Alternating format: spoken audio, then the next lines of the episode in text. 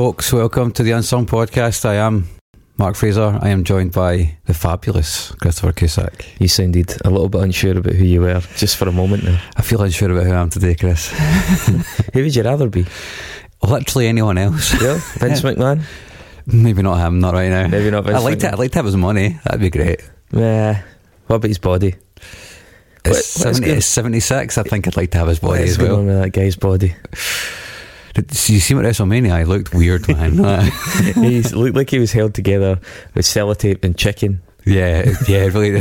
It's like, yeah, it was like it was like chicken fillets in a fucking plastic bag, wasn't it? Taped his arms. Uh, uh, I mean, good good on you for being cut at that age, but you shouldn't really be cut at that age. I think it's a different kind of cut. yeah, Um, so we can agree that it's good to be Mark Fraser as opposed to Vince McMahon Right on now. some levels. yeah. Uh, it's good to be me. Yeah, I'm, I'm just because it's good to be me. I'm fine. Great. Um, awesome. I, I I I got a free ticket to go and see Nine Inch Nails last night. I'm not going to give away how that happened. I wasn't planning on going because I was a wee bit indignant that they were charging the best part of hundred pounds for a ticket to what's one of the worst music venues in the world. Mhm, Uh. But I got. Uh, like kind of short notice, I was like, "Do you want to go to this?" I was like, "Well, I suppose I'll go if it's Mhm. free then." Yes, and it was quite good. It didn't sound amazing, but it was a good night out, and fun was had. Took a wee nap this afternoon to try and recover from some of the fun that was had, uh, and I walked away with one of Trent Reznor's plectrums. nice. So there you go. Sounds like a good fun time. Ah, it was all right. It was unexpected. You know, it was either that or Netflix and chill. Yeah. Well. Um, and it took me back. It, re- it really, really did take me back. Nine Inch Nails for me were one of the bands of my teens. Mm. Loved that band. Um, and thankfully, they played quite a lot of stuff Did they? from that era. Yeah, yeah. That's cool. They played uh, a, a f- like bits and bobs off of Broken. They Oh. played a, a few really good ones off Downward Spiral. Yeah, it was it was a good wee trip down memory lane, which is appropriate because uh, after we get through our admin today, this episode's going to be a little bit of a trip down memory lane For you specifically. for me specifically. yes. Because, yeah, we'll talk about that in a second. But in terms of admin, first of all, big up to Todd for just Todd, super cool. super fucking cool, man. He just he decided to go annual and he yeah dropped an unfathomable amount of money. So taking advantage of that discount, no, that two month off discount. If you subscribe annually to our Patreon, patreon.com forward slash unsung pod, you get a two months off, two months free, which is pretty cool. Had a Everybody- few people do it. So. Everybody should try annual at least once. Yes, Uh, thanks very much for that, Todd. That means we have to keep doing this. it, it means we have to keep doing it. There's no other option. Every time we get to that nadir of, oh God, I just finished the edit and now we need to do another episode, Mhm. we're like, oh well, Todd and people like him are keeping us honest. Yeah, and, and we need to continue to source records as well, which is getting harder and harder and harder. But we've got an idea though. Um, we've been getting a lot of really good feedback from our record club members. They seem to be really enjoying what we're, we're sending out. I know that just sounds like hard sell bullshit, but it is actually true. We get Uh, messages every week. Yeah, yeah. And so what we're going to do is we're going to do a wee episode where we we're we're, we're going to do uh, a little magazine edition uh, where we discuss uh, maybe three or four of the, the albums we've been sending Yeah. people. Uh, if you're a normal tier subscriber, we're going to tease you with that. And then we might put it in general rele- release shortly after to let people hear what's what's doing the rounds, what's flying about uh, the postal service. Um, yeah. Marketing, baby, marketing. totally, we're getting good at that. Uh, so, speaking of getting good at stuff, Chris, tell us about this week's choice. Quite out, of the, quite out of the blue, just dropped it on me when I was moving house at the weekend. Didn't give myself a hernia, by the way. My back is still recovering, but you know, Well, I mean, as we've established throughout the course of this podcast, music comes in, in a variety of forms. Uh, the soundtrack is certainly one of those. We've done, you know, dedicated episodes on soundtracks. we've only done one. Is this our, first actual episode on a single soundtrack? On a uh, an individual one, Mhm. yeah, yeah, it is, yeah. And I have chosen the Clerks, Clerks, Clerks, Clerks. official soundtrack from 1994.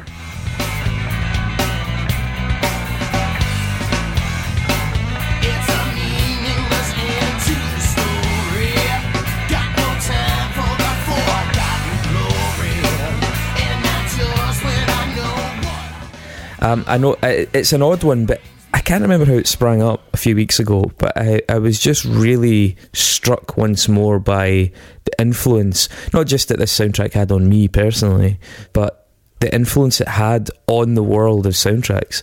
Um, yeah, because when we did the movie mixtape special, we wrestled with a few different formats of soundtracks, and, and Judgment Night was a good example of people trying to push it in a different direction. You know, Mhm. do something different, get these like one rap slash hip hop act to to team up with one metal or rock act, and so on. And around about that period of the eighties and nineties, soundtracks were a really lucrative thing. You know, Mhm. if a movie was popular, a soundtrack was often popular. Top Gun, you know, the that was a good example of a, of a hit soundtrack. Flashdance, Flashdance, Bodyguard, all that kind that, that kind of thing, you know. Dirty Dancing, yeah, a lot. And in the early nineties, maybe mirroring the cultural shift, you know, it, where you had the rejection of that eighties excess. Uh, re- in music, obviously, grunge came along, and hair metal became really passe very quickly. Uh, you also had like a kind of grunge fashion equivalent came along, and the same sort of happened in cinema, and especially the rise of independent cinema in the early 1990s. And loads of great little indie films that I'm sure we we all hold very dearly. And the the Clerks soundtrack had a different approach to a lot of other soundtracks, and it. it when you think back in the chronology of it, it was actually one of the early ones to cause a big splash. Because here you had this film on a micro budget, Mhm. but with some of the biggest rock acts that were doing the round at the time, or at least the cool rock acts. And it was audacious and it was a very, very successful experiment. And I think the uh, kudos that it, it, it attracted to the Clerks project, to, to the movie, uh, and just to the, the, the mythology of that whole film that led to, you know, a remake decades later, or a sequel decades later, things like that. It was just such a such a key part of, of that film. And I think people are like, oh, that was a pretty good soundtrack, but I don't think they really take on board. I think it's unsung in what a success story that soundtrack, Mhm. that idea, that uh, that gamble was. Um, and I also just think, and I, I do attach a caveat here, I do think as a collection of songs, it was very strong. That's at the time. I'm not saying it's aged particularly well. Mm. Uh, I'm sure you'll have thoughts on, on that front.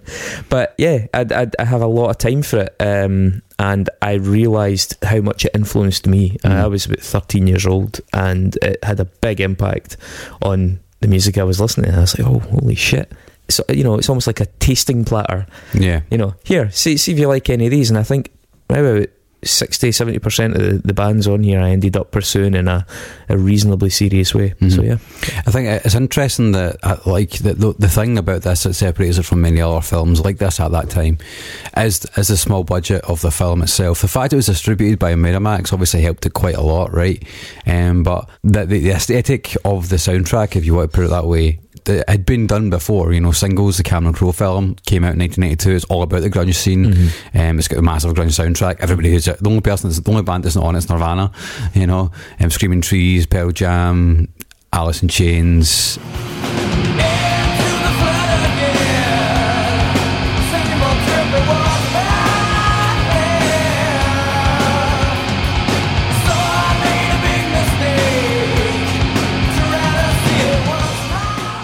Mudhoney stuff like that are on it. Uh, there was one Sonic Youth we're a part of as well. Did three songs for. I can't remember what it was. Well, actually, I've got a fairly comprehensive little study of this, Mhm. so um, we'll, we'll dig into it in, in, in that sense because there were a lot of soundtracks that were trying to be cool. Some of them were trying a little bit too hard.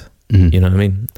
Um, so yeah, the, the Clerks soundtrack's fairly well appreciated. Uh, there's numerous articles to that effect. You know, the likes a Billboard have a very long, lengthy deep dive into it Mhm. and why it was such a, a successful gamble. As I say, um, it was something of a test case. Uh, the studio had an indie film they liked, but what could they do to push and package it in a way that might generate a wider audience, wider appeal? Because it was a really niche film. You Mhm. know, it's it's become very beloved, but it's a surprising one. It's probably Um, his best film, I'd say. I don't really like Kevin Smith, but I watched it again last night, and it's it's aged better than I thought. I had to say it's better than some of his other films have. I think one of the things is it didn't age well at the time. That's Mhm. that's like it, it seemed naff, and uh, I mean Brian O'Halloran's performance in it in particular as Dante is like a bit crap. Mhm. You know, it's it's really kind of awkward. So I I think it sort of still looks amateurish, uh, it, all the qualities that seemed pretty evident at the time are still there. So, you know, I, I can't say people thought it was any great stirring indie performance. They they Mhm. just loved it because it was naive and silly, Mhm. and it still is naive and silly, and that's Yeah. maybe helped it. It got, Um, got a lot of critical acclaim at the time as well for It- be for exactly for that reason. Yeah, I mean, it was somebody from Miramax saw it at Sundance by accident. Apparently, it was on the brochure for Sundance that year. It had a shitty picture on the brochure, Mhm. and they felt so sorry for it. Mhm. They went along to it. They were like, "That looks fucking terrible," and they went along to it and loved it. Uh, now, I don't have the nitty gritty details here, but at that point, it wouldn't have had a lot of these artists on it Mhm. um, because they, when Miramax picked it up and then Sony got involved, that's when they were able to start pitching artists from Columbia and, and really getting them interested and stuff. So it'd be interesting to know what was on it musically in those really early days, you Mhm. know. Um, there, there were a lot of other classic soundtracks of that year, and we'll go through them, but the likes of Reality Bites uh, and Pump Up the Volume, things like that, they featured hot names and they had higher studio production values. You know, they were properly filmed films. Colour for starters, you know, proper camera work, crews. You had Ethan Hawke, Winona Ryder's, Christian Slater's. It it wasn't the same thing. It wasn't a total imbalance of these complete unknowns. Not just unknowns, but people who weren't even actors and Mm. actresses. You know, that part of it is very very different. I think Clerks as well also really managed to capture the zeitgeist in 1994 whilst remaining a wee bit edgy. So many others, as I say, tried but felt a bit too slick. Um, we'll, we'll name a couple of them shortly. Um, it had a credibility uh, that others could only really pray for. And I think there's certain bands that are on it that probably wouldn't have agreed to be on other soundtracks, no matter how cool or how hard they were pressed. I'd say like Jesus Lizard and Bad Religion are two good examples of that.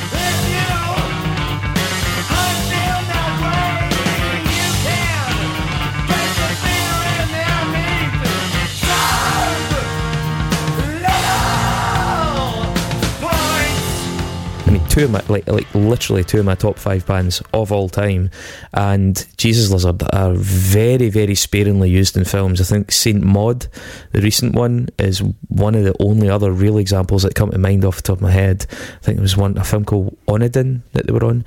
Bad Religion as well, very very very rarely featured in soundtracks. So those are cool bands. Those are bands that don't necessarily agree. I mean, this is this is a Steve Albini recording. I mean, how many movies have got a fucking Steve Albini edgy recording and soundtrack? Um, as I say, the focus in soundtracks at this time had shifted. The big 80s power rock things seemed to go the same way as hair metal. Take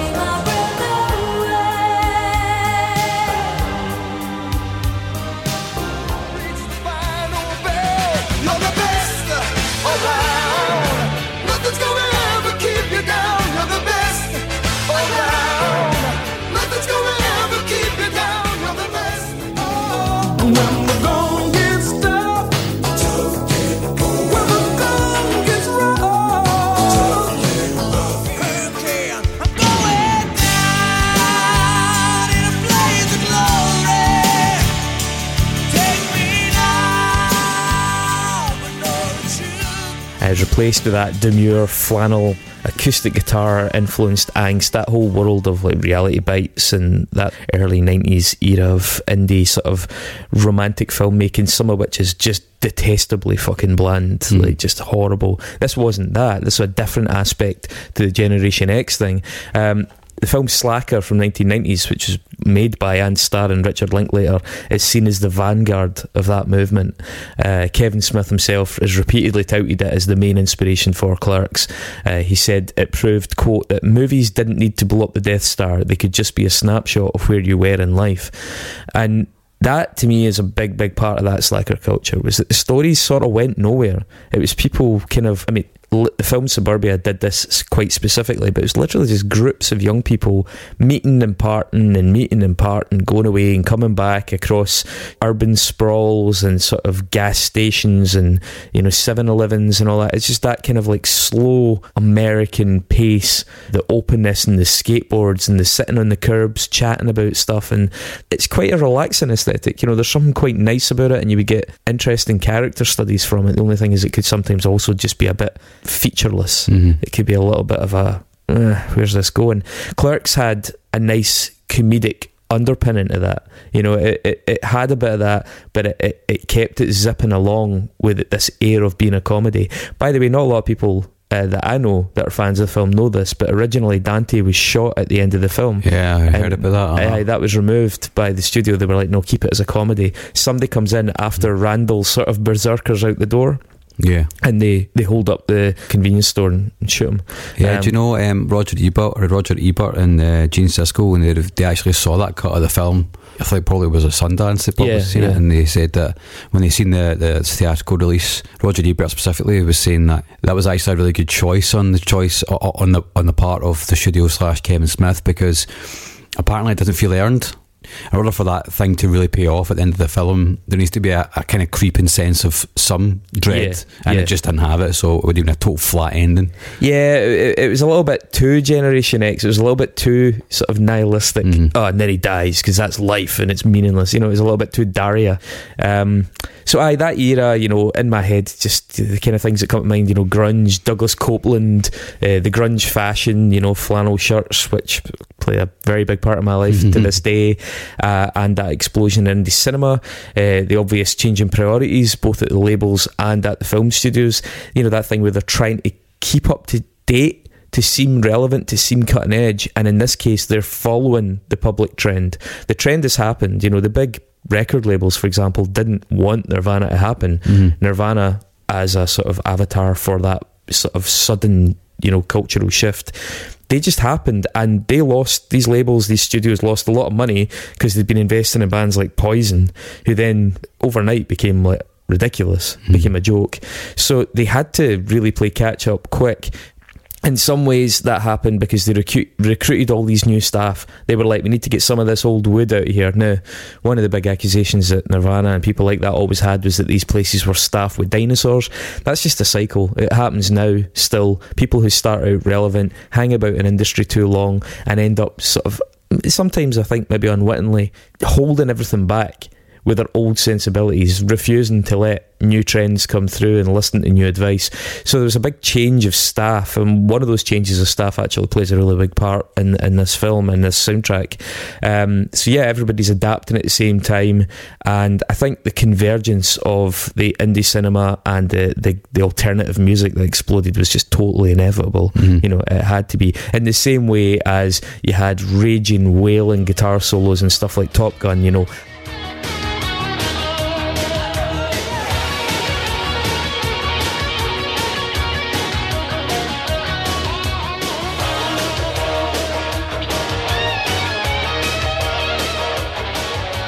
hyper masculine American 80s music, Rocky soundtracks, Eye of the Tiger, you know, you, you had the opposite, which was, you know, team up all these nihilistic, jaded, disaffected uh, guitarists. Uh, with, with, with long hair and drug problems, with monochrome hand shot cinema, so it's it's fascinating in that sense because with the benefit of time, you can really see that shape now. You can really see how it took place.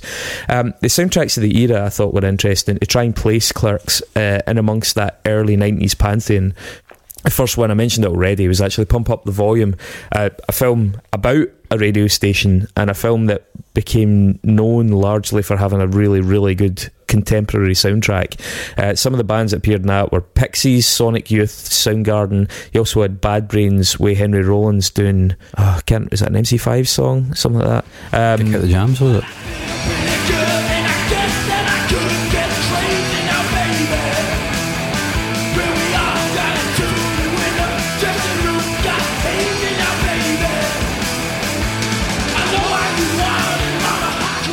So that that soundtrack though caused a stir, but as I say, it wasn't that same massive imbalance. I mean, it was a young Christian Slater, but he'd Mhm. already done Heathers. I think he was at, at the same time he was working on Robin Hood, Prince of Thieves. So he was he was money. You know, Mhm. it- and and it was properly produced. Um, you had Boys in the Hood, and a different side of music, but Boys in the Hood Yeah, came out in gonna say that. '91. Mhm. Ice Cube, Jazzy Jeff, Raphael Wiggins, Prodigy. That's how you survive.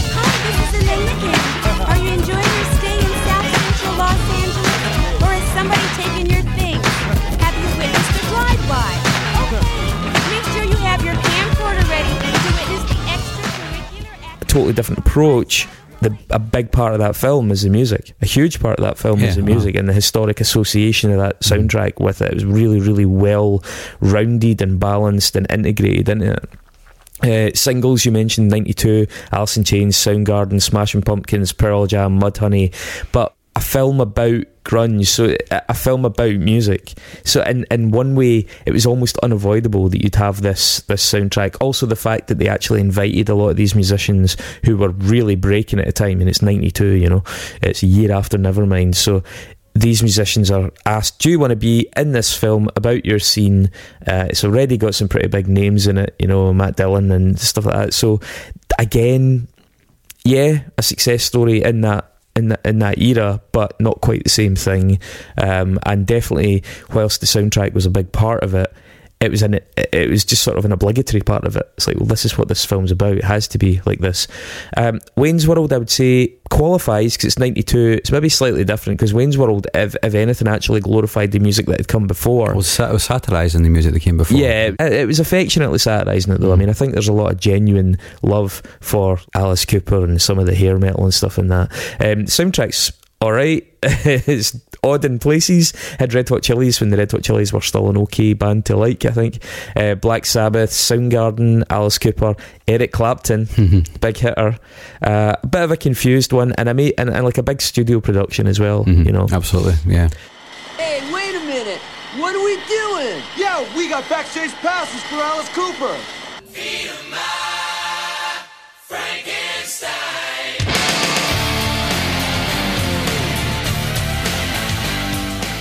Uh, Judgment Night, we spoke about, Slayer, Run DMC, Helmet, Faith No More, Cypress Hill, Sonic Youth again. The self-start environment made you smart.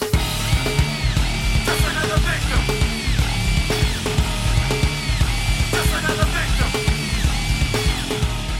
Uh, Judgment Night was, as we spoke about at length during that uh, movie mixtape episode, really innovative, where they were like, right, we've got this action film, we've got these guys trying to get across this really dangerous part of the city, and we're going to deliberately make a soundtrack that gets people talking mm-hmm. and pairing up and commissioning and pairing up all these different acts to produce these original pieces of work. Some of which, like the Faith No More Boo-Yaa T.R.I.B.E. one and Another Body Murdered, became a great song mm-hmm. in its own right. You know, it stood the test of time.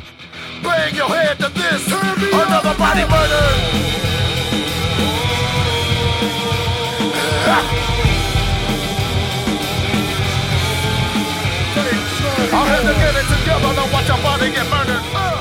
So that was a different approach and it was a big studio budget. They were able to go out and say get these already quite famous acts very famous in, the, in some senses uh, into studios to, to work together.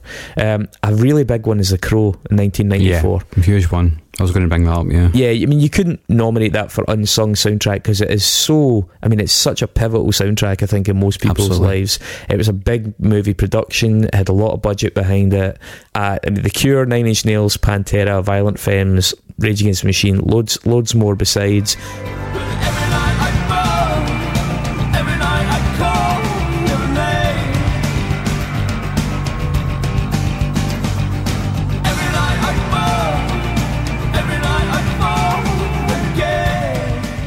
Um, very, very, very personally significant soundtrack.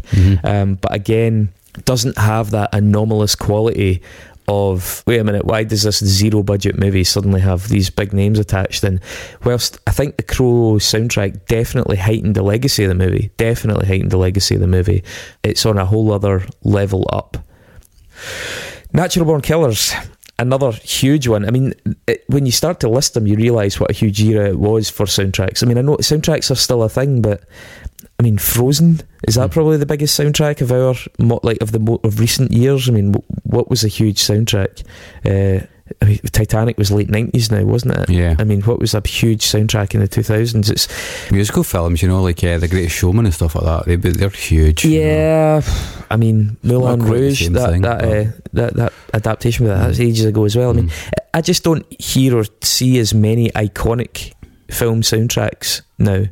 Maybe we can reflect on that at another time. But you can tell that at this time it was still a huge thing. So Natural Born Killers was Nine Inch Nails again, L7, Patsy Cline on there, Peter Gabriel. There's a lot of Nine Inch Nails in there. It was very much a curated thing with, with, in, in conjunction with Reznor, and the whole thing flows. Uh, I think interestingly that has a lot of the samples of dialogue, which is something that uh, Clerks did as well. Came out the same year. Why'd you pick me up? Why'd you take me out of my fucking house and my parents with me? Ain't you committed to me? Where are we fucking going? Just relax, all right? It's me, your lover, not some demon, not your father, all right? Relax. No, you're not my. um, 95 Empire Records and this is one that a lot of people point to Empire Records was a Liv Tyler movie a lot of faces in it went on to do really big things it's a pretty banal film it's set in a record shop It's not a great film. no, it, it's- it's trying so fucking hard. It's it's some of the romanticism of, of reality bites, some of that wishy washy stuff. It tries to be a little bit funny and irreverent and cool, but it doesn't really succeed at any of it. It's not particularly funny. It's not particularly entertaining, and and the soundtrack is fittingly wishy washy as well. Uh, it's uh, the Cranberries. Don't get me wrong, I don't hate the Cranberries, but it's kind of beige.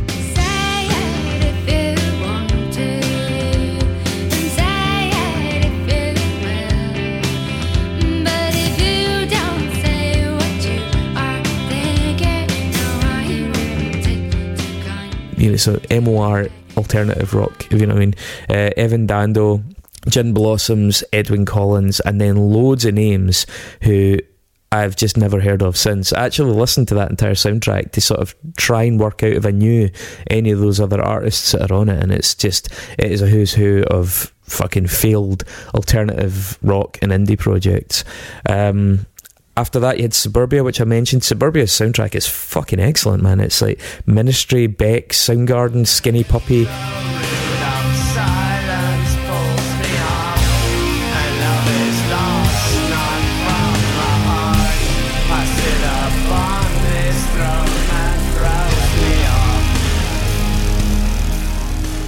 Pennywise, Elastica, Butthole Surfers, Flaming Lips, Girls Against Boys. It's a really good soundtrack. The only thing I would say about Suburbia is it feels really forced.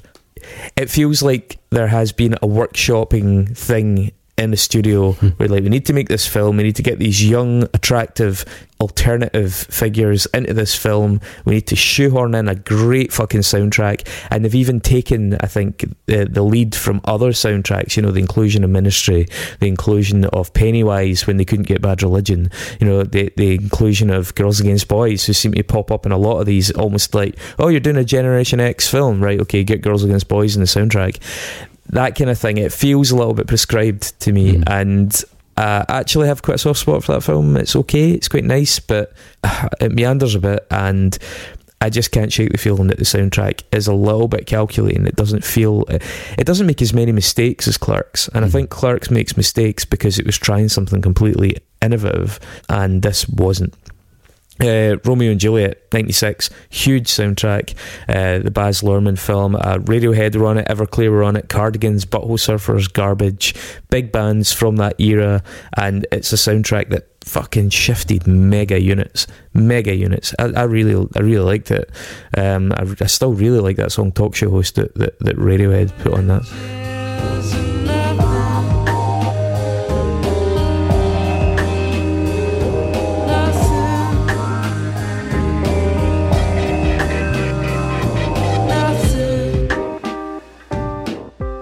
Yeah, really big one. Lost Highway, 97. Another No, wait a second. You're going to skip over 1996 and not talk about Trainspotting. Sorry, good. Trainspotting obviously was a huge film with a massive soundtrack as well. Iggy Pop, Primal Scream. There was two soundtracks for that film. The, all the all the indie stuff, including Iggy Pop and Lou Reed and Pulp and Elastica. That uh, that class underworld song, obviously.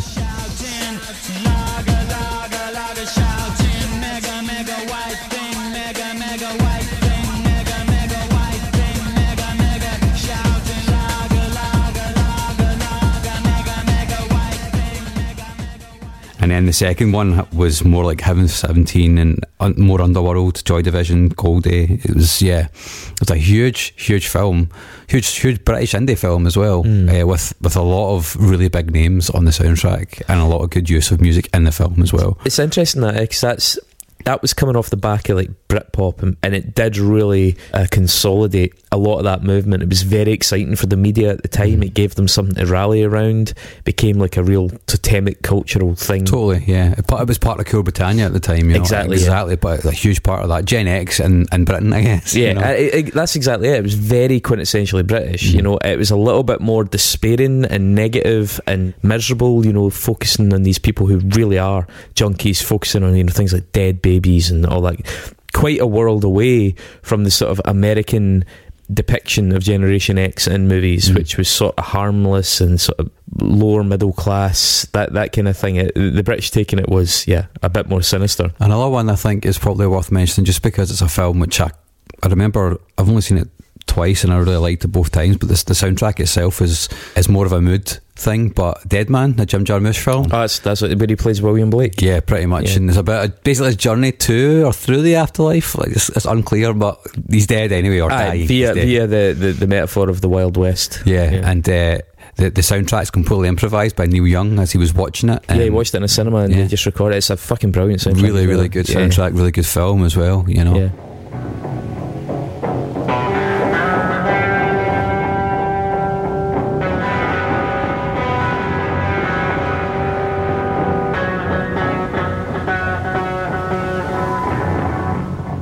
Um, and then things took a kind of gothy turn because in '97 you had Lost Highway, um, which had Bowie a couple of times, Marilyn Manson, Rammstein. This guy, the man, shaves his hands held high. Cruise beyond, cruise me, babe.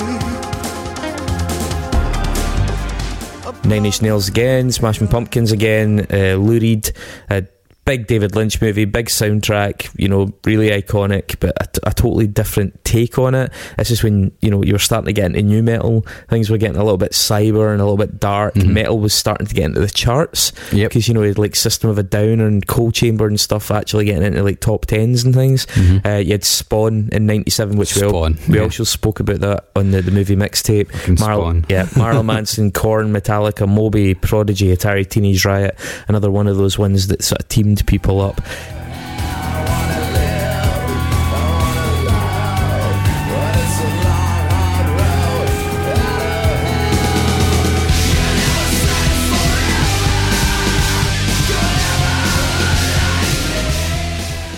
A film that did not land the way that they, they hoped it would land. Yeah. Um, and I would suggest the soundtrack kind of did the same as well. Mhm. Uh, it's not without its half decent moments, but uh, yeah, by that point they'd gone way past the Generation X thing. You got into the new metal thing, you got into the hyper masculinity and a lot of the gothy culture entering the mainstream. Mhm. Marilyn Manson became like the biggest fucking name in the world, thereabouts.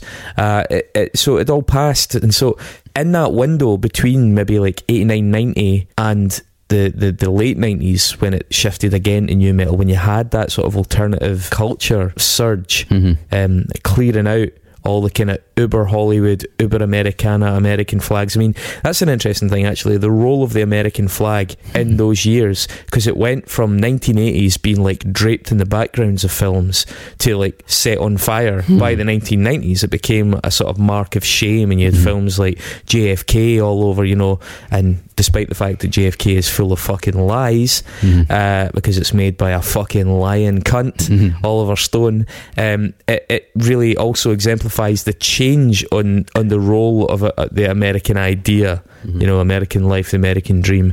Um, so I think that Generation X period of, of cinema is really really interesting. Some people though trying way too fucking hard, and I don't think Kevin Smith was guilty of that to start with.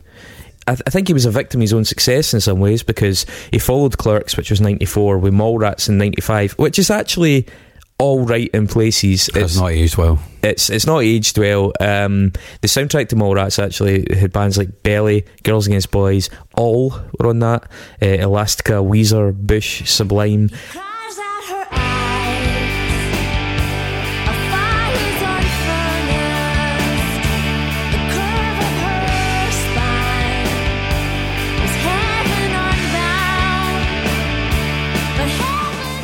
It's similar, but it, it feels slicker. It feels less special. It feels less organic. Mhm. feels like they're trying to repeat their success and it's a bit more workshopped with Mhm. the studio and stuff and I think it's a little bit less personal as a Mhm. result of that and then he followed that with Chasing Amy in 97 a film I didn't like even when I did like Kevin Smith Might uh, might come into the Nexus at some point. that. okay there you go um, that is an odd one I mean that had Soul Asylum again because Kevin Smith fell in love with Soul Asylum and they're like the quintessential band of those early 90s films but uh, Faithless were on that Public Enemy were on that Sponge Mighty Mighty Bosstones it's a weird soundtrack that seems like it's lost its way a bit. Mhm. It doesn't really hang on the film that well.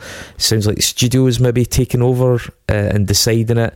And I think that Generation X vibe is kind of largely out the window because as much as Soul Asylum just qualify for that, they were always the sort of commercial, you know, they, they, they, they were the, the precursor of bands like Deep Blue something. Mhm. You know what I mean? That Totally. Runaway Train song set the, the fucking template for th- that kind of MOR, Hootie and the Blowfish fucking thing. Runaway train,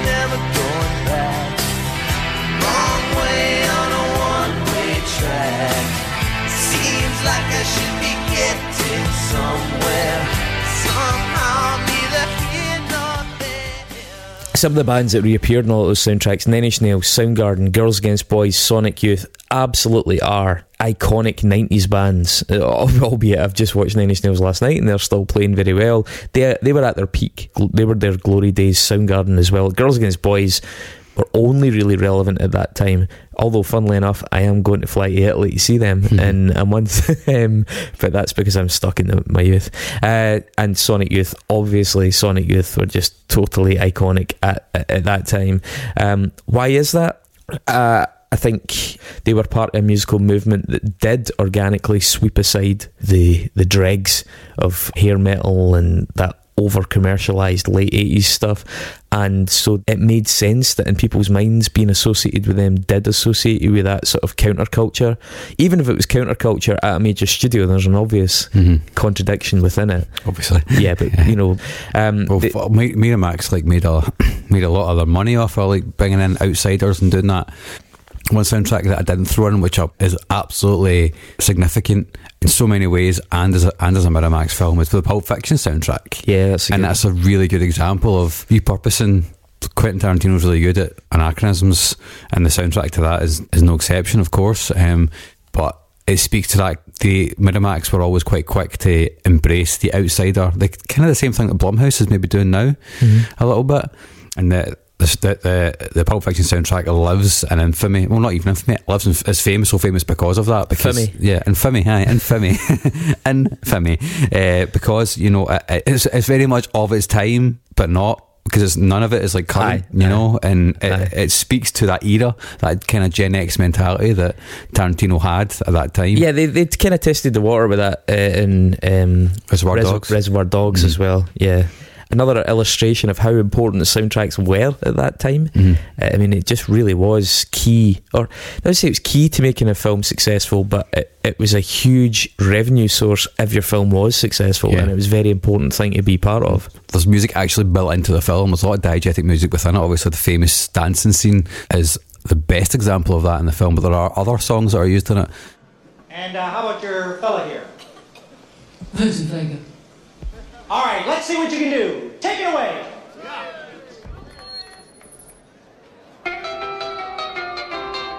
It was a teenage wedding and the old folks wished. Um, and it is, I guess it's another way to approach that, right? If you can't use a soundtrack non diegetically, then bringing in the influences you want to do it, use, then he did it in Jackie Brown as well, did it in Reservoir Dogs, like you say, and even did it in Glorious Bastards with that David Bowie song. Really, really anachronistic. Wow. Yeah. Uh, a little bit of the background to the Clerks uh, soundtrack because it's it's kind of it's kind of unusual and intriguing. Uh, licensing the songs for the soundtrack famously cost more than it, the movie itself. $27,000 is how much the film cost. Twenty-seven thousand five hundred and seventy-five dollars is the sort of figure that gets bandied about by everybody associated with it, and apparently the licensing fees were twenty-eight thousand. so there you go. 28000 for all those bands.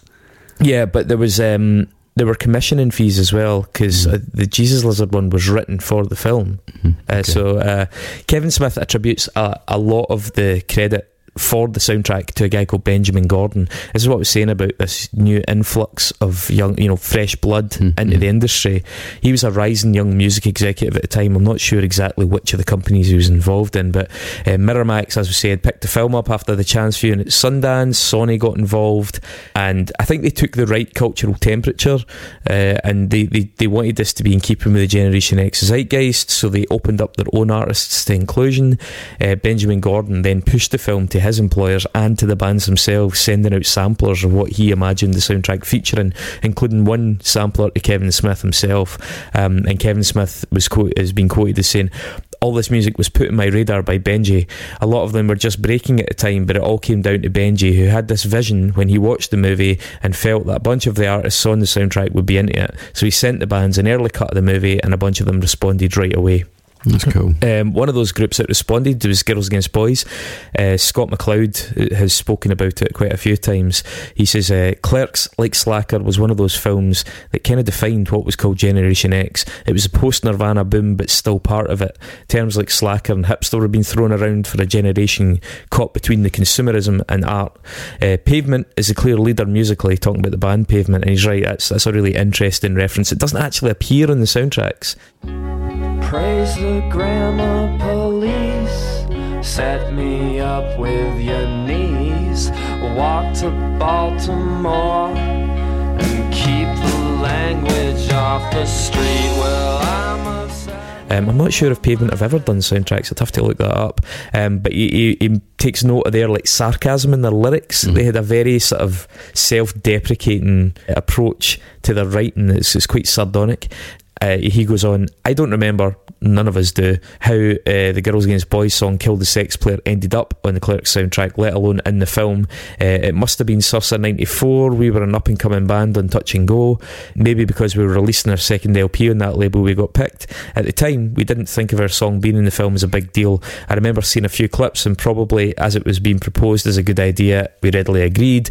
Uh, I liked these kind of films as an, an NYU film graduate myself, uh, but we could never have expected the impact this film would have. And for Girls Against Boys, it was really big. That second record really, really kicked on and was used, like cuts of that were used in various films. Uh, Brian O'Halloran, the actor that played Dante in the film, uh, has commented on it as well. He, by the way, he was a, a really big rap fan. In the film, he wears a House of Pain shirt Yeah. under his shirt, Mhm. and Kevin Smith was worried about that in case they got done for it for having, you know, I don't know, you'd have to pay some sort of fucking charge, I'd imagine.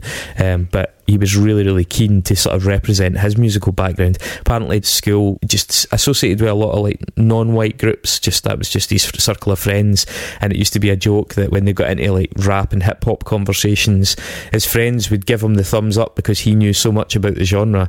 But here he was in this soundtrack that was largely alternative rock. He, he was still a fan of it. Um, he he said in interviews when the Seattle sound finally broke through, you couldn't get away from it, and you couldn't get enough of it, and that really saved the rock scene. I'm glad we were able to take that sound and that music and that look and put it into a film that really spoke to exactly what Generation X feeling of being overeducated and underworked was like. Mm.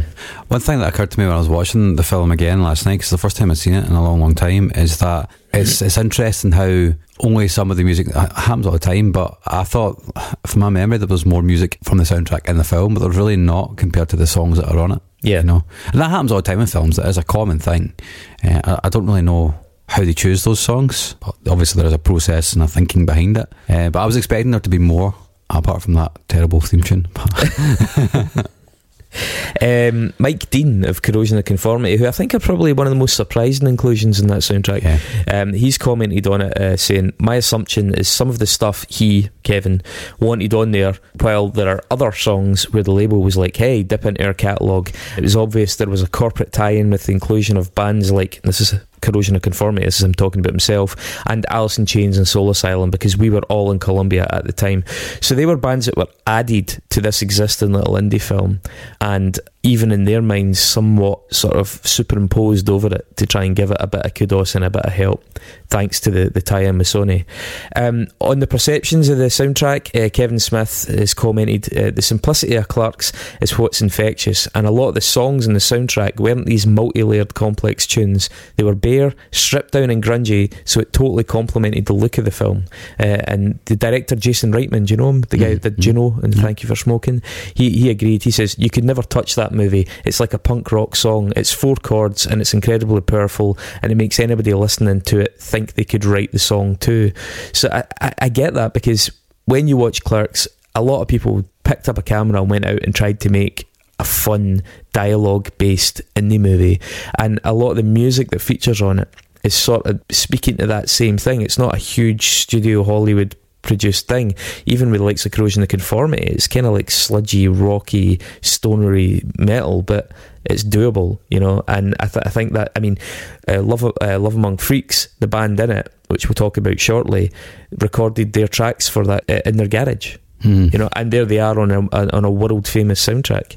So yeah, uh, we'll we'll have a look in a bit more detail. I think at at, at the album. Uh, it is worth saying that as big as Alison or as hot as Alice in Chains were, the inclusion of "Got Me Wrong" on that soundtrack did turn it retrospectively into a little bit of a hit. That was taken from the SAP EP, uh, and that gave it a second bounce. Uh, as I mentioned with the, the Natural Born Killers soundtrack, the inclusion of little dialogue se- segments is a semi frequent sort of feature of various soundtracks, but especially in that era. Um, and I think it does integrate the soundtrack with the film a, a, a bit more. I mean, obviously it does. Um, it can be frustrating as a listening experience. You know, it can be a little bit annoying to have a, if you really like the flow of songs to have these little bits, but it is the nature of the beast that's part of this movie, and I actually quite liked it with the clerks one, especially seeing as some of the little pull out bits. They were quite astute at pulling out the bits that people had taken away, the little phrases. You know, I'm not even supposed to be here today. You know that those kind of little quotes that really did jump out from the film also appeared on that soundtrack, and probably the soundtrack went a long way to cementing them as the pull quotes. Um, it just made the whole thing feel a little bit less slapped on. It made it f- feel a lot more like it had all been done in sync. For me, I, I did find that frustrating. I also found that without the context of the film, it, it does make for a very odd listening experience. Yeah, It does it like there's no humour at all because it's like, what the fuck does that actually mean? But that's interesting though, because then people who are encountering the soundtrack on its own, it's advertising the film. Do you know what I mean? It's it's this is the Clerks soundtrack, and it has bits of dialogue from it, and so there'll be people that never saw the film and heard the soundtrack because it was a good soundtrack, or because a band they liked was on it. And I, suppose there is a sort of really crude attempt there to steer them back to. By the way, you like the soundtrack, you should go and watch the film. Here's a couple of quotes that will jump out, and you'll be, you know, maybe they'll be sitting watching the film and they'll go, "Oh, that's that bit." There is a signpost in there that I think is quite interesting. Um, and it actually it, it starts with that. It's the track one is Dante's Lament. It's called, uh, and that's that. I'm not even supposed to be here today, which is just something that he keeps whining during the movie. I'm not even supposed to be here today. Uh, if you haven't seen the movie, by the way, you really should see the movie. It's not the best movie ever made, but it's totally lovable and enjoyable and kitsch, I suppose. Yep. Uh, the first track, the first musical number on it is Clerks by Love Among Freaks.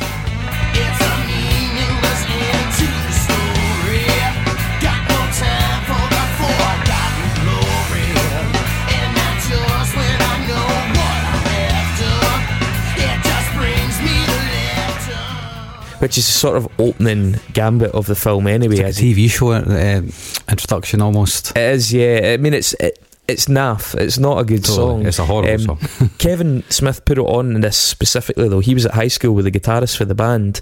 They played the version of Berserker on it as well.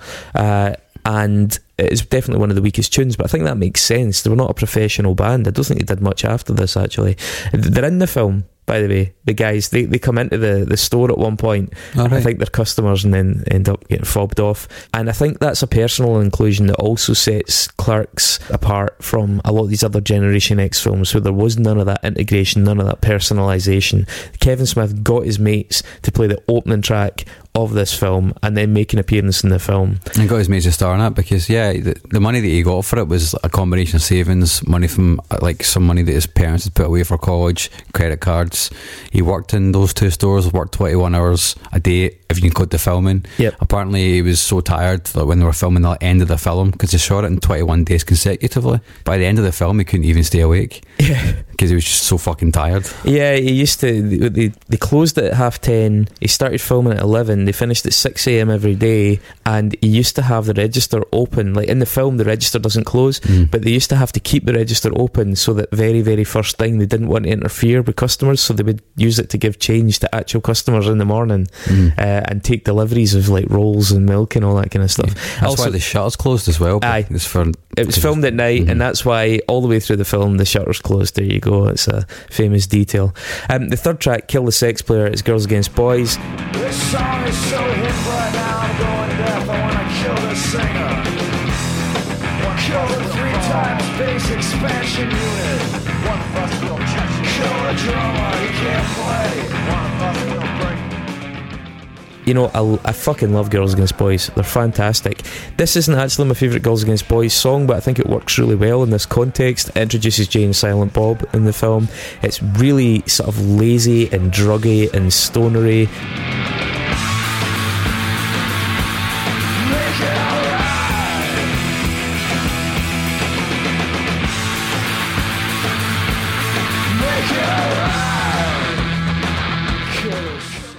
Uh, it sounds like the like the lyrics have been improvised. It, it's, Yeah, it it's, does. It's Mhm. fucking daft, but that's what Girls Against Boys did.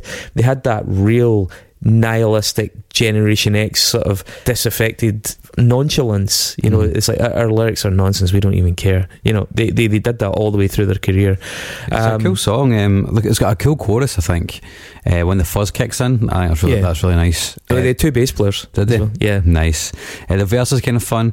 Uh, I like one of the one of the bass tones is like really fat and thick, which I like, Mm-hmm. um, and it feels very of a time. The, the spoken word vocal, like you say, feels improvised, but Scott McCloud, the, the the the singer, is so fucking cool. I, I saw them years and years later. I mean, it must have been early two thousands at King Tut's in Glasgow, back when that was still a venue that put on good bands. And he was just on stage, leather jacket, shades. He barely moves when he plays. He's just like it's just all about the the charisma. Um, I mean, I, I have a lot of time for this band. I mean, they're definitely going to be in a show at Mhm. some point, and I already know what album as well. It's not this one though. Hmm. Uh, shocker. This album, as I say, got dipped into for other films. They follow that with just a little sample. No time for love, Dr. Jones. and then it's Got Me Wrong by Alice in Chains, one of the really big hitters. And I think a, a name that people were taking like, what the fuck? That's on that's on that? How did they get that? Yeah, yeah. It goes away. All of this and more of nothing in my life. No one. This scores the introduction of Randall. And I think that's pretty deliberate because Randall is really the kind of grungy waster character in it. You know, the, the flannel Yeah. shirt, hat on backwards, Seattle kind of dude. And so Alice in Chains were a perfect choice, really hot at this moment. Um, their only soundtrack appearances prior were for singles, um, which is pretty obvious given the subject of singles, but also Last Action Hero. oh really? Yeah, which shows you like how big they were getting because Last Action Hero was a fucking huge budget movie It was. and a huge movie in general, and a film that actually has aged far better. The, the, the you know. The, the further we get from it, because it wasn't particularly well reviewed. at Yeah, nobody understood how meta what no, but this concept of something being meta didn't exist back then. Uh, Shane Black is a genius, I think, and he he he wrote the script, which was then cut down to a story because somebody rewrote the script. It was John McTiernan who did Die Hard that directed it. It's, It's a it's a really good film. Yeah. Uh, it's a fun. It's an I'm to enjoyable watch that film. when I go home. Yeah, it feels like an eighties movie, It doesn't does, it? uh-huh. You know, But it lampoons it in a fucking such a yeah, good way. exactly. So Alice in Chains had been on that, so they were clearly hot property. So this was a big change of pace. So they went from Last Action Hero to Clerks. That's a Mhm. big fucking difference. And uh, did you know? Uh, this has blew my fucking mind. Strangely, their next inclusion on a soundtrack was that same year, uh, and it was the song "Man in the Box," huge fucking Alice in Chains song Yeah. on the soundtrack to Lassie. Lassie. Fuck me. and honestly, I was like, I need to look up what fucking scene. this collie running across a field, like, or poking its nose down a well. Like fuck knows, man. But uh, brilliant. It's a good song. Um, I, I really like the, the laid back vibe of it, which kind of, for the most part, kind of fits with the film. The dual vocals for Ken, Ke- Cantrell and, and Staley are really nice.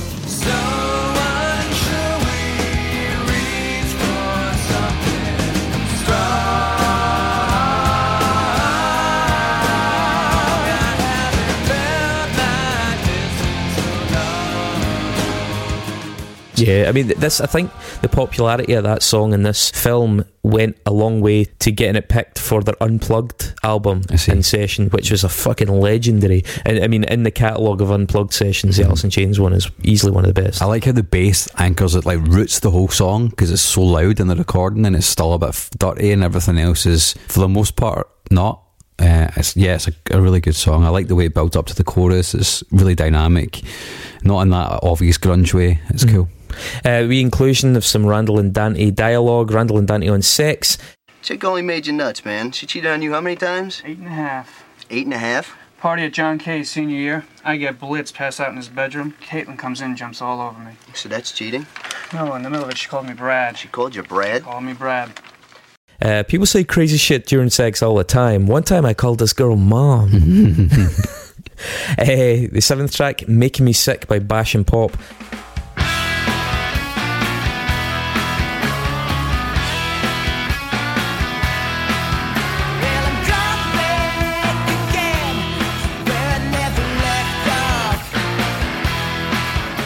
Now, and Pop was a sort of short-lived project by Tommy Stinson, who was an ex-member of the Replacements, who were obviously fucking like big news uh, in the late eighties.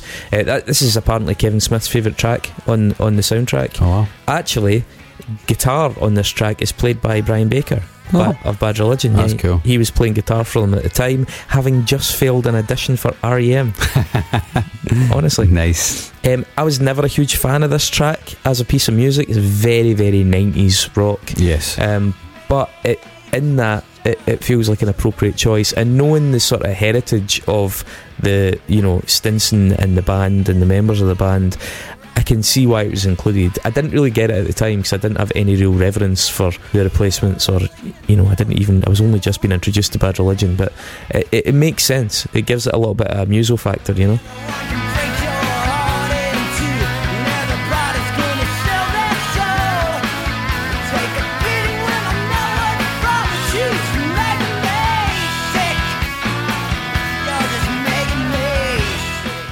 Tommy Stinson would end up going on to play with Guns N' Roses not long after this.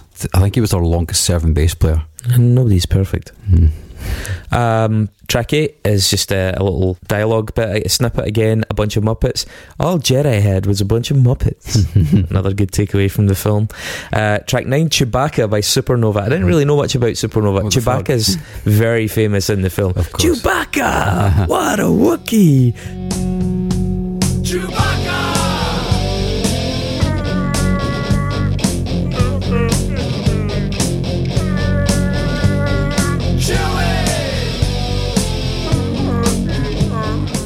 The band were kind of unknown. They're from Orange County, punk rock band. Uh, they were on the original 1995 Vans tour. Oh, Yep. Um, members of them went on to join Man or Astroman and the Aquabats, I believe. Oh. Um, I don't think the band itself did a hell of a lot though. Mhm. The Um, song's awful. yeah, but it's sort of like it's a gag song. You Yeah. know, it's a gag song on a novelty character from a film, and it's meant to be super cheesy and Mhm. corny. You know, uh, and it ties in with the dialogue in the movie as well, It which I think is kind of key. Uh, Ten, Panic in Cicero by the Jesus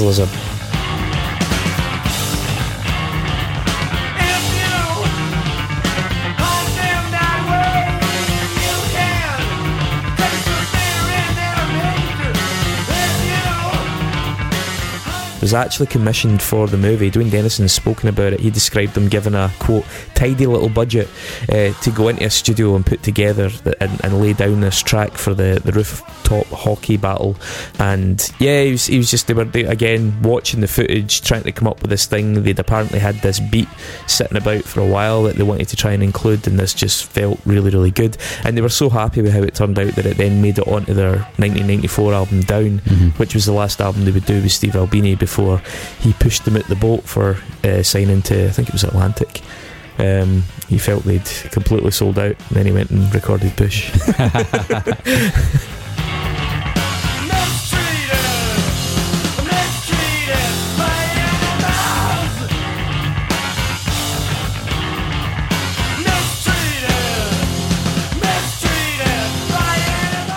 The main riff in this song is great, especially with the, the way that it's har- the harmonised in a discordant way. Yeah. And the bass as well is, is also harmonised. It's really interesting. this is the best rock band of all time, so Yeah. it, it, it would be. You know, I mean, this is just a fucking absolutely next level group. I, you know, when I first got into Clerks, this song was a little bit uh, beyond me. I, I specifically remember going to uh, the record store in Stirling, Europa Music, by the way, folks, biggest vinyl store in Scotland. If you're a Wow. collector, head there. Uh, Ewan will treat you nice. He's got a lovely rainbow jumper that he Mhm. wears all the time. It's kind of his thing. Uh, but yeah, I, used, I remember going in there and I actually got a limited edition Jesus Lizard vinyl. And I took it home, and me and my friends tried to listen to it. And we're like, "This is fucking mental!" And I took it back, and fuck, I don't know what I swapped it for, like some dodgy fucking grunge album. uh, and it's probably a collector's item. Um, Yeah. But there you go. I, I couldn't quite get into Jesus Lizard at this time. It's only now that I'm such a huge fan of the band that I, I love the fact that this song is on here and the story about it. The fact that it was actually written and you know made for this. That's great.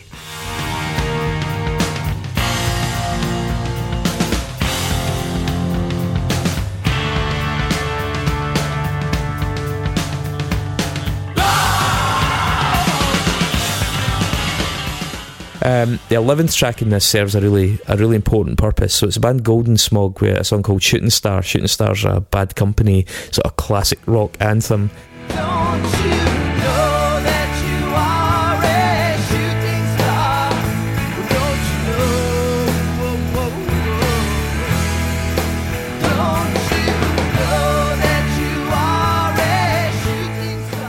Golden Smog were an alt country supergroup, and I think for credibility's sake, a really, really clever inclusion here, especially for the musos, for the Nick Hornbys, you know, because this is members of the Jayhawks, Soul Asylum, Wilco, The Replacements, Big Star, you know, this is like classic hipster alternative kind of alt country icons. I mean, I really like the Jayhawks. I'm not fucked about most of the rest of them. I mean, Wil- Wilco or Wilco, for some people, they are unimpeachably brilliant. Yeah. Uh, I've never quite got into them, but I think putting Golden Smog in there is, is, is a really savvy decision. It's a good song. I've never even heard of the band before. It does give me massive Tom Petty vibes. That's unsurprising. Yeah. Uh, the vocal and the chorus reminds me of Ocean Colour Scene. yeah, actually, you know what? I, I know what you mean, but that's because of that collision of American alt country and then this 70s rock ballad. Johnny told his mama, Hey, mama, I'm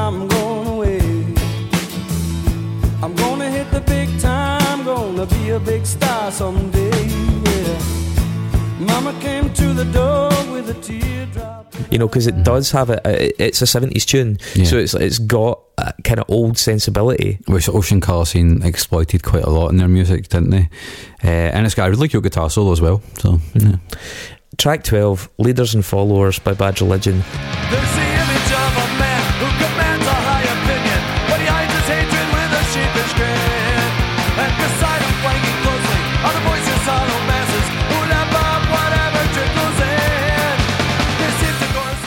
Classic Bad Religion song, right? Th- th- to me, this is still arguably their best song. I, I said I said that on the, the Bad Religion episode. I, I absolutely fucking love this song. That's a great song. It's so fucking good. This was their first appearance on a soundtrack. I'd heard this song on Bruce Dickinson's Radio 1 show. Mm. Now, I don't know if he'd included it on his show because it must have been about the same time that this film came out that I was listening to that because that was one of my first places to go to learn about new bands. And uh, really good show that, that Bruce put on like it really varied not just metal and stuff. I got into a lot of things that way. Um, I loved this fucking tune. I'd taped the show and I kept playing this tune and then I saw that it was on the soundtrack. And then it was included on a reissue of Stranger Than Fiction the, the, the, the expanded edition Yeah. of that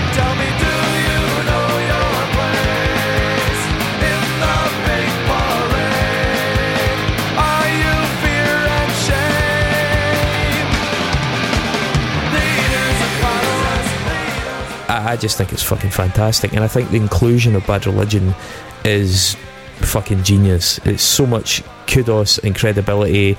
Bad Religion had worked really hard to get a very high respectability factor over the years. They were punk and they were legit, and putting them on this soundtrack lended to to the film's overall reputation. Yeah, I mean, this, was on their major. This is when they were on a major label. Their first major label album was obviously Stranger Than Fiction. You know, it's I, I, in my opinion, it's not the strongest Bad Religion song, but there's fucking so many great Bad Religion songs. It's, it's actually kind of a ridiculous thing to say if it's not the strongest Bad Religion song because there's so many that are just as good.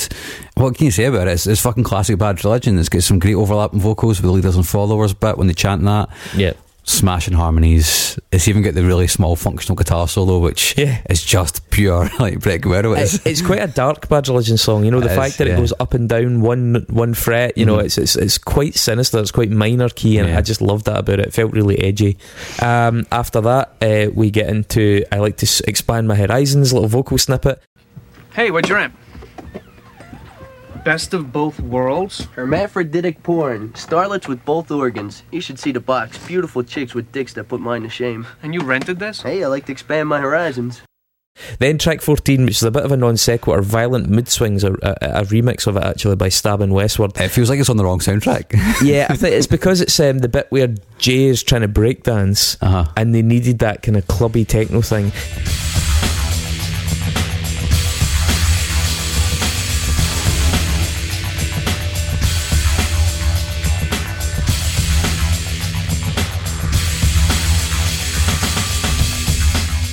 I think this is a misfire on the soundtrack. It Totally. feels a bit at odds, but then it does play a part in the movie. Mhm. You know what I mean? It is it is actually in there in the film.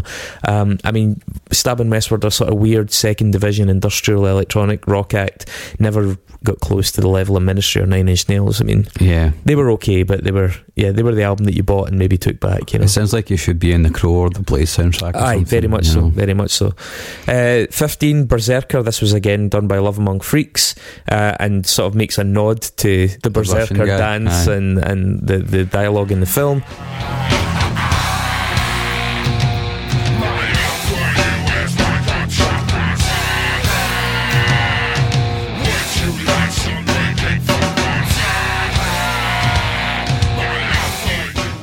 Uh, track 16, Corrosion of Conformity, that we mentioned with the song Big Problems. As I say, a big name, but a really good name for inclusion in this. Obviously made possible by the Miramax Sony connection.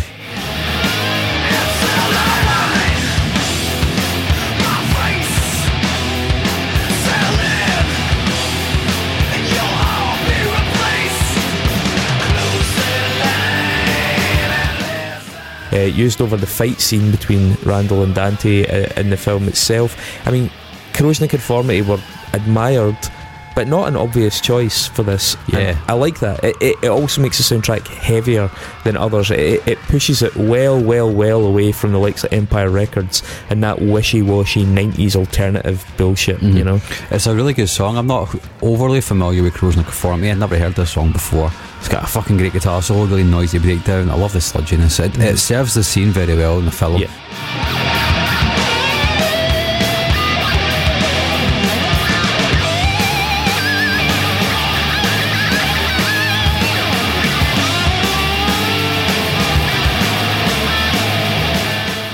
Probably so many other songs you could have used there that were heavy, but you're right, it's a left field choice and it works. It is, and I just think it's nice to set the film away from, like I said, that MOR trend Mhm. in these in these films in that era. You know, it was it, it was unexpected and rewarding. Speaking of MOR, MOR, yes, Seaweed's cover of "Go Your Own Way." Seaweed were actually a Seattle band, but they kind of straddled the grunge and punk movement a bit.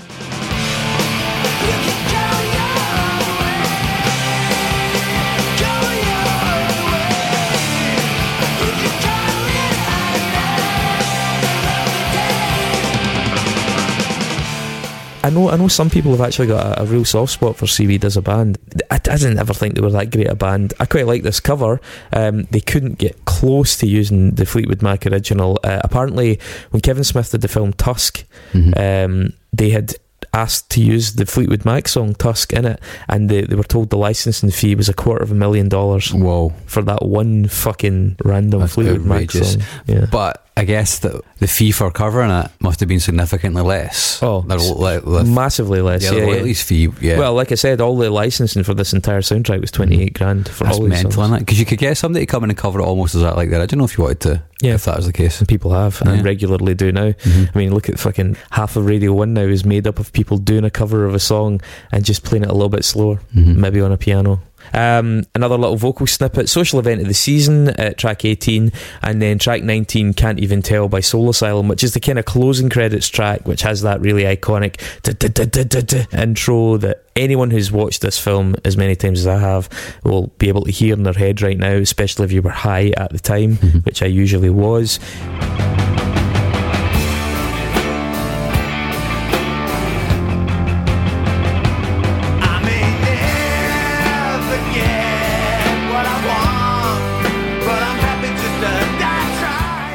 I can't be doing with this band. Oh they, man, no. They are peak 1990s. The singer, oh, singer Dave Pirner was actually dating Winona Ryder at the time. That's how fucking 90s he was. That's who Generation X he was. Um, and this was coming after their success with the track uh, Runaway, Runaway Train. Train. That fucking horrible song. Oh man, the chorus is weird in this. It feels jangly, but also not. It's kind of grungy, but not quite. It's just they feel like a seventies band that are trying to be Yeah. cool. It's They, they did they did set the scene man. for all that grunge light, you know. Like I'm Yeah, not joking. When, totally. it's, when it's like breakfast at Tiffany's and stuff like that, Mhm. that's that comes from the Soul Asylum side of grunge music. Yeah. You know I wanna know how I feel. I can't even tell. I can't even tell. I can't even tell. Uh, and then it finishes with Jay's chant, uh, little snippet as well. Noise, noise, noise. Smoking weed, smoking weed, doing coke, drinking beers. Pack her ass, my good man. Time to kick back, drink some beers, and smoke some weed. Uh, and that is the soundtrack to Clerks. And as I said, just by breaking it down there, I just think there's something that sets us apart. The, the surprise factor of it, the ambition of it. I think the ambition of it really needs to be stated. Like, this cost more than the film itself, but has gone a huge way to making that film really special. And the fact that the film is so special brought the bands into the lives of people. And, you know, here I am years later, still into at least three or four of these acts, still listening to them pretty regularly. Yeah, I, I, I love it, and um, albeit it's well thought of, I I think it's well thought of amongst this glut of other soundtracks, and I think it deserves to be held in a slightly higher esteem than them, because. With the exception of stuff like The Crow, which I think was brilliantly done, the likes of Empire Records and the likes of Suburbia and the likes of Mallrats and stuff, they don't feel as natural and as honest and as sincere as this. This was just a brilliant coming together, a chance thing, and yeah, I love it. I, th- I think it's a, a really impressive feat that sort of got ripped off badly by a lot of people after it, but it, it means a lot to a lot of people. Mm. Uh, you've made you've made a good case for it, and I think you've kind of convinced me. I think the film is slightly above average. I enjoyed watching it. I didn't enjoy it the first time I watched it, but I enjoyed it more the second time, Yeah. probably because of that distance from it. It does feel as though does feel very of the era. Some of it hasn't aged well, but it's a nice little look into into life. Just regular life back then, in a way that a lot of other these kind of films just don't do because they're heightened or they've got other stuff going on. This Yeah. feels very real and grounded.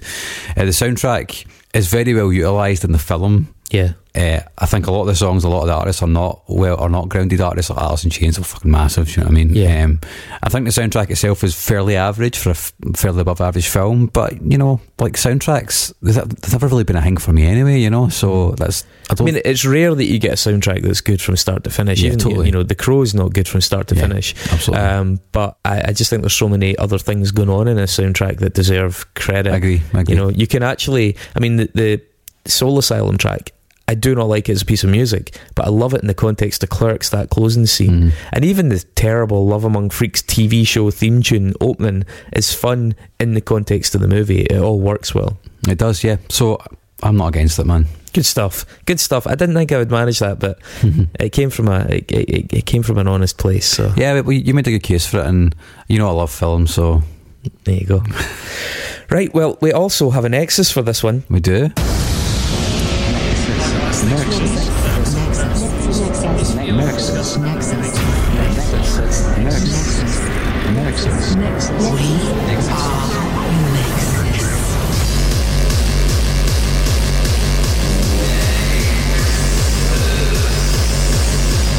complicated series of connections between different things. We do have a Nexus. Uh, it was Gregory Corso uh, as nominated by Chris Hind. Yeah, he is a beat poet. Did you know him already? No, he's the one I was not familiar with. Uh, I believe he was the youngest of the beat poets. I'm a big Allen Ginsberg fan. They were really close pals and stuff because the inner circle were all close, but I'd not, not read any of his stuff, so. Hmm. Well, it's a, another low key flex, I suspect. Yeah, I think by so. Chris Hind. Yeah. Um, flex noted, uh, you win. So I go first because I go nominated first, it. uh-huh. Right. The Clerks movie, uh, there is a famous discussion scene between Randall and Dante uh, about an alternative perspective on the destruction of the Death Star. the Death Star 2, I might add. Death I want to be 2. very clear. It's the Death Star 2 uh, in Return of the Jedi. And it, it, it entails the, the number of innocent construction workers that were killed on board because the Death Star 2 was in production, Mm-hmm. unlike the Death Star 1. Uh, and so when they destroyed it, the idea is that, yeah, it wouldn't be staffed with like generals and colonels and shit. It would be staffed with, you know, tradesmen, for want of a better Space phrase. tradesmen. Space tradesmen. so, as it turns out, as part of the commentary feature on Star Wars 2 Attack of the Clones, George Lucas references the conversation cool. from Clerks, right? And he actually claims that the Geonosians, now I know there's definitely a couple of listeners, Kenny Bonella, right now, nodding furiously. the Geonosians built the Death Star, and he says they are basically just big termites, so it doesn't matter. Which seems like interplanetary speciesism to me, Yeah. because I've seen pictures of the Geonosians. They've got clothes on, so they're sentient in some form. And he's like, "Well, fuck it, they're just slaves. You know, they just died on it. It's not a big deal." So it wasn't human tradespeople that died on the Death Star. So that's fine. It It was bam for George Lucas's soul, isn't it? just Geonosians. Um, so the voice of Yoda from Star Wars was performed by Frank Oz, famously. And he also performed the voices of Grover, Bert, and Cookie Monster on Sesame Street. I think he's still doing it, is he not? I think he is still Yoda. Is he? Yeah, I'm pretty sure he is. Also, by the way, uh, as another Sesame Street to Star Wars tie, and I had two options here because in January 1980, uh, it was titled Episode 1394, Big Bird meets C-3PO and R2-D2. Nice crossover. There you go. Uh, so, aye, linking to Sesame Street. Uh, another one-off appearance on that show was a short animated segment featuring the Pink Panther carving a giant K, which promptly crumbles.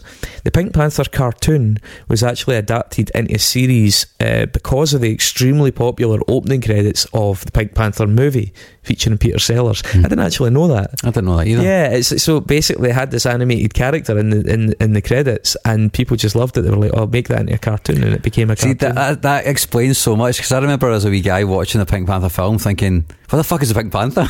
yeah, it's really odd, isn't it? Yeah. Um, so since around 2003, there has existed a world famous syndicate of largely Balkan-born jewel thieves known as the Pink Panthers. Oh. Right, they got that name thanks to Interpol, the, the organisation, not the band, uh, because in 2003, following a robbery in London, they had a half million pound jewel in a jar of face cream, uh, just as happens in the film itself.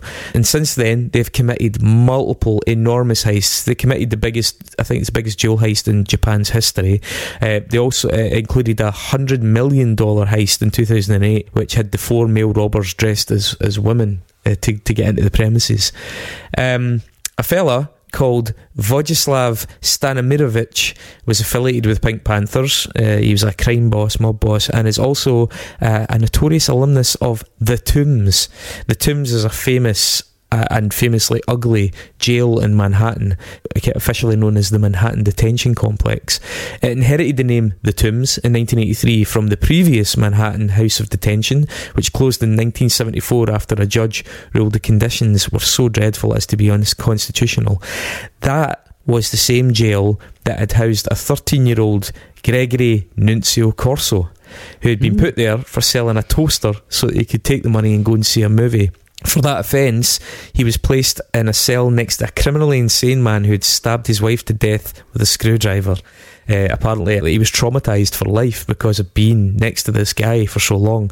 His stepmother uh, refused to pay the $50 bond for his release. His own mother, his, his, his birth mother, couldn't be located. After a few stints uh, in different jails and prison facilities, he went on to become a successful beat poet. So, where's the problem? He was estranged from his mother for a long time, but they did actually make up. He only found out, I think he was like 63 when he found out Yeah. that the actual story of his mum. Yeah, his dad had lied to him his whole life about why she'd left. Sad. She tried to come back and he had threatened to kill her. Wow. And so she'd left again for, I don't know, for both their sakes, but he didn't know that until he was in his 60s. I think she was still alive as well when he was in his 60s, so they were able to reconcile, which is nice. Um, so, Kevin Smith, as you said, had directed m- many films after Clerks, including, including Chasing Amy. Both of the Afflecks are in Chasing Amy. Ben, obviously the main character, and his brother, Casey's in it. Casey Affleck starred alongside Al Pacino in Ocean's 13. Never seen it. Never seen it either. I've only seen the first one, uh, 11 and 12, which are the first and second ones. Al Pacino quite famously played Michael Corleone in the Godfather trilogy. Heard about it. Uh, and the poet Gregory Corso appeared in Godfather 3 as an unruly stockholder. Oh, really? Yeah. That's an interesting little detail. Yeah, just uh, just like a little cameo appearance of him being raging that he's trying to get his word in as a stockholder and couldn't do it. Couldn't do it. So he, he was in like four films, just as a little, little bit of parts. It's pretty fun. Nice work if you can get it. Yeah. Pity it was three, though, eh? Yeah, of all the ones that could be the third one, they, almost did a fourth one. I, I found out when I was researching that they almost made a fourth one. They half written a script, when Mario Puzo, the, writer, he died, uh, and it was going to have Leonardo DiCaprio playing James Caan's character. And Robert De Niro back as the character he plays Vito, but set in the 30s, so it'd be set across the different timelines. Apparently, sounds like it could be quite fun. I'd like it if they did uh, Godfather 4, like Pixar style, animated. Lots of blood and death and horses' heads and stuff. Just everybody like with like giant noses. That's the thing. Like most of the heads, the nose, like the Nigel Thornberry. Anyway, yeah, thanks for entertaining me. That was that was actually good fun and nostalgic. I've had a couple of days of nostalgia. Good. I'm glad you enjoyed it. So we're going to keep next week under wraps. Yes. Purely because we're so organised and we just want to make it a surprise, not because we don't know what it's going to be. We're, we're shuffling around a couple of interviews that we want to do at the background here, and it's just trying to get schedules to align Mm-hmm. uh, so we can land them. Uh, but stick with us. We, we will tell you during the course of the week if any of them fall into place. And failing that, we'll keep these coming. Yay. Well, thanks, folks. Remember to share the podcast, please. Yeah, please go and share some of the episodes. That would be great. Tag people on them. Fantastic. Really, it's really nice, by the way, getting some of the comments back on Patreon. Thanks for that. I'm assured that Mark replies to you, but we do read them, and it's lovely. So please feel free to keep sending those along. That's that's great. Yeah, I have, I have some emails to reply to. I'll get there in due There you go. He's going to get on it. I've shamed him publicly. but we look forward to hearing from you. Uh, go and subscribe if you haven't already subscribed. It would really help us out. And try and get somebody else into the show. That's that's also very useful. Yes, please, please do. Take care. Bye.